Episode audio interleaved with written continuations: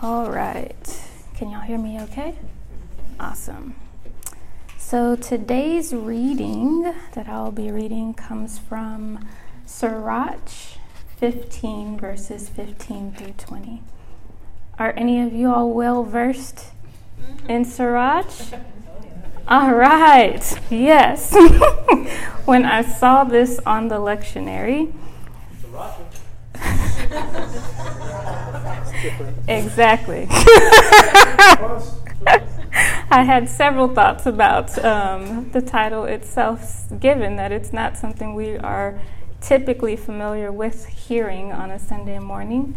Um, but when I saw it on the lectionary, it made me very excited um, to just take a deeper dive into exploring this text more. But I'll share in a little bit after I read um, why we don't typically hear it on Sunday morning and, and go from there. So I am reading from Sirach, which I hope I'm saying correctly, 15 verses 15 through 20. Oh, no. Mm-hmm. All right. If you will, you can keep the commandments, and to act faithfully is a matter of your own choice. He has placed, oh, sorry, I'm reading the NRSV version. I am going to read the inclusive version. I have both on my paper. Starting over. Sirach 15, verses 15 through 20. You are free to keep the commandments. It is in your power to be faithful. Yahweh has placed fire and water before us all. Each must choose one. We have before us life and death. We are to choose whichever we prefer. For God's wisdom is immense, it is all powerful, all seeing. God sees everything in all creation. Nothing escapes God's eyes. No one has permission to sin. None is given the strength to tell lies. We hear the voice of God through these words. All right. Let me start by giving you a little bit of tea on Sirach. Let me give you a little bit of a lesson for those that don't know, which I had to do my own exploring, so it is perfectly fine um, if you're not as aware. But it was written in 180 BCE by Ben Sira. Greek manuscripts would have referred to it as the wisdom of Jesus, the son of Sirach. In the original Hebrew, it was something like the wisdom of Yeshua. For 15 centuries, most Christian churches and Christians would have regarded Sirach as a part of their Old Testament. But when, when Martin Luther and early church reformers came along, Sirach became re- relegated as a part of the Apocrypha, which is a limited version of what is now the Protestant Old Testament. So, Roman Catholics and Orthodox Christians regard regard Sirach as canonical, canonical or a part of the canon. So, there you have it. I also learned through this that Ben Sira was what my NRSV study Bible referred to as a man of his place and time. yes. It says, and I quote, his opinions on many social issues, especially on women and slaves, may strike modern readers as benighted or even outrageous. So, while I was coming to this book, Sirach, I thought, oh my goodness, this is going to be fun to explore. And it still is. Um, it just like was very grounding um, to learn of whom it was written by, which I think we can also look at other books of the Bible and have other correlations as well. But another liberating fact for me was it allowed me to come to the text in a new way.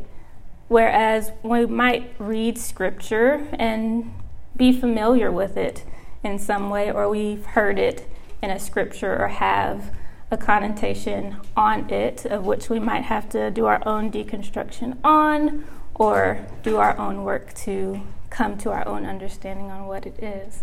So it was fun for me to come to this and not have heard it preached in a sermon before.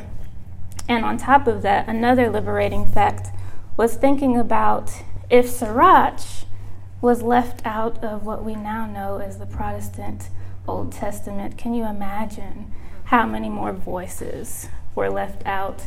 Um, how many people on the margins had stories that they were sharing and telling, or, or might not have been written or written and not included?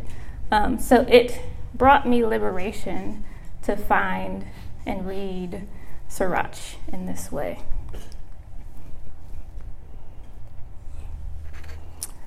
One thing that we see in verses 15 through 20 is this freedom to choose and how it is expressed and shared, which, looking at different texts in the Bible, sometimes we see a specific direction um, or a choosing between what might be right or wrong, but Sirach, in this instance, gives us a freedom of deciding is, is it good or is it bad? Which direction do I want to go? It made me think of choices that we all have the ability to make for ourselves, the way that we see other people make choices in their own lives on the day to day basis. So I know most of you might know this, um, but I come to share um, something that has been fun for me in this past year has been truly stepping stepping into creating my own path. Um, whether that has been through being a creative preaching pastor here or also doing Reiki and sound healing. Um, but another way that I earn income that has been very fulfilling for me is I take dogs on what is called these dog adventures or off leash hikes. Did y'all know that? Okay. Some of y'all knew, but now y'all all know. so I take these dogs out to South Austin in Onion Creek Trail, if any of you all are familiar with it. And all the dogs that we take have a certain recall um, so that they stay together as a pack or they listen um, and come back to us if there's a lot going on and they want to adventure. But occasionally, you can see a dog that is on the brim of making a choice to stay with the pack, to come and to listen, or to go out. And as you can see on their face a decision of is it worth it for me to come back or will I have more fun if I go play over here for a little while. So I have a lot of dog stories. and it is with us as well. It makes us think about the choices that we have before us. And not only whether it is a good choice or a bad choice, because neither could be true. They could be both good choices, just depending on which direction we want to take or what route we want to go on. It helps us as we look at Sirach 15, verses 15 through 20, to gain greater permission to create our own roadmap or look at the roadmap we're on and decide which way to maneuver and go. So, as I was preparing for this sermon, I was listening to a lot of music, which I always listen to music. I love music. Um, but I felt inclined to listen to this musical group called Beautiful Chorus. Yes. We've got one. Anyone else? Okay, well, I'm going to encourage you all to go listen to a song or two from Beautiful Chorus. It is a group of women um, that really have short, succinct songs um, that are typically choruses, but they revive them in such beautiful, meaningful ways. And a lot of them include mantras or just affirmations um, that are really grounding. So I was listening to beautiful chorus hymn of spirit. And it reminded me of a song that I wanted to share with you all this morning. I have a feeling that you all will know this song, um, so feel free to listen or even sing along. The song is Lord, prepare me to be a sanctuary. Lord, prepare me to be a sanctuary, pure and holy, tried and true. With thanksgiving, I'll be a living sanctuary for you. Lord, prepare me to be a sanctuary, pure and holy, tried and true. With thanksgiving, I'll be a living sanctuary for you.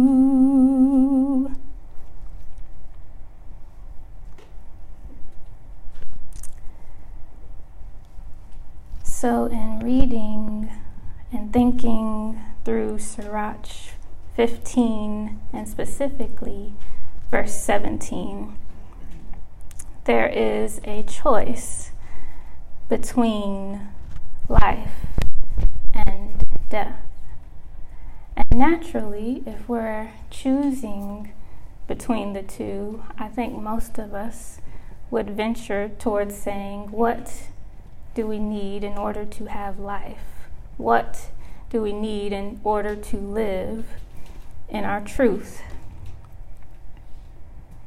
But while I was reading this, I couldn't help but imagining the ways that all of us die in many ways and are rebirthed on a continual basis to be greater and newer and growing versions of ourselves. So, the aha for me, the epiphany, isn't so much in the choice that we have but the steps we take and the decisions that we have ahead. It is the aha for me is the process that we have in making difficult decisions or even the indecisiveness sometimes in discerning the best way to go. But one of my favorite things to do in my own personal journey and spiritual practice is to utilize different systems or different modalities to help me reflect and connect with Source. So I don't know what that would look like for you. I'm sure we all have our own spiritual practices, whether it is tie dyeing, um, whether it is journaling, whether it is meditating, whether it is singing, whether it is being in nature. What are the spiritual practices that helped you reflect so that you can continue to discern what decisions to make? For myself, many of those things that I've just named are the things that have helped me. Um, Self Reiki and meditation has helped me. Um, shameless plug that I'm also doing a group sound healing for peace two weeks away. So I'm just saying, mark your calendar. I think that is also a great way to discern or have greater connection in bringing clarity through sound.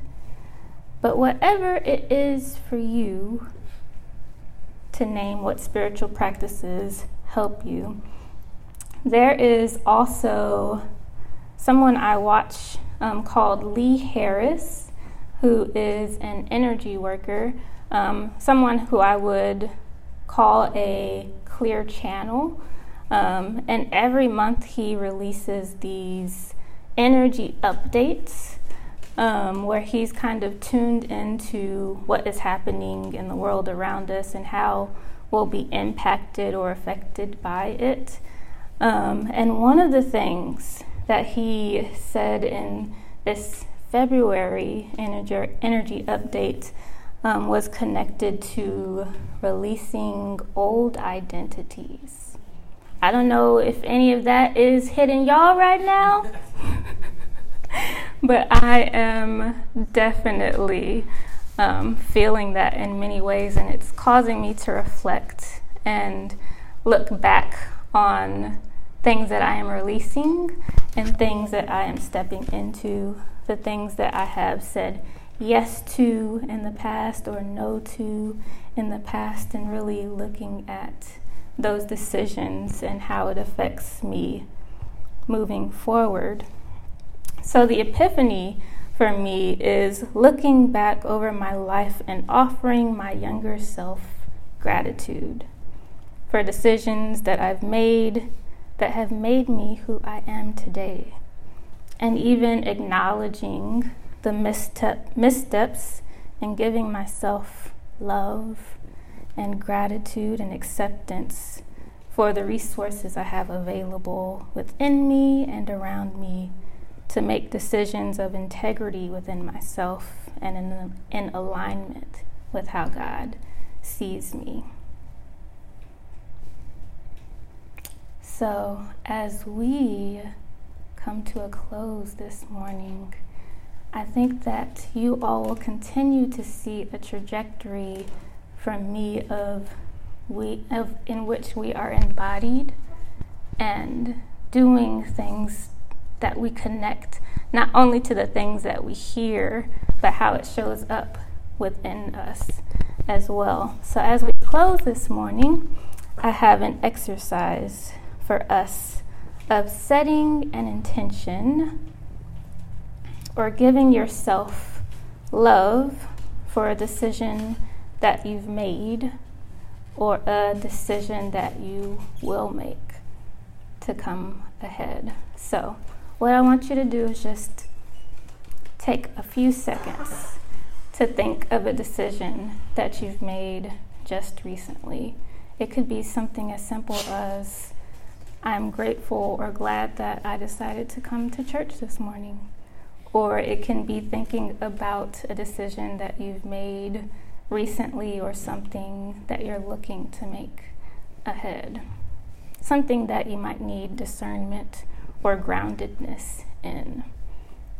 So just allow whatever naturally comes up for you in this moment to come and allow it to be present with you.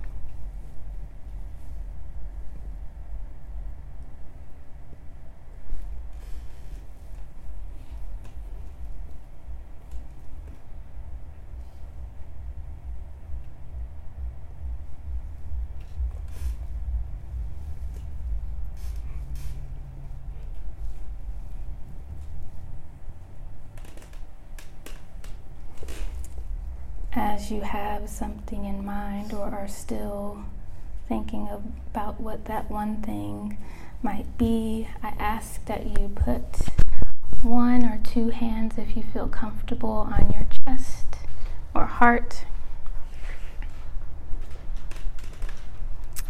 And I will sing us out with Lord, prepare us to be a sanctuary and end with a prayer.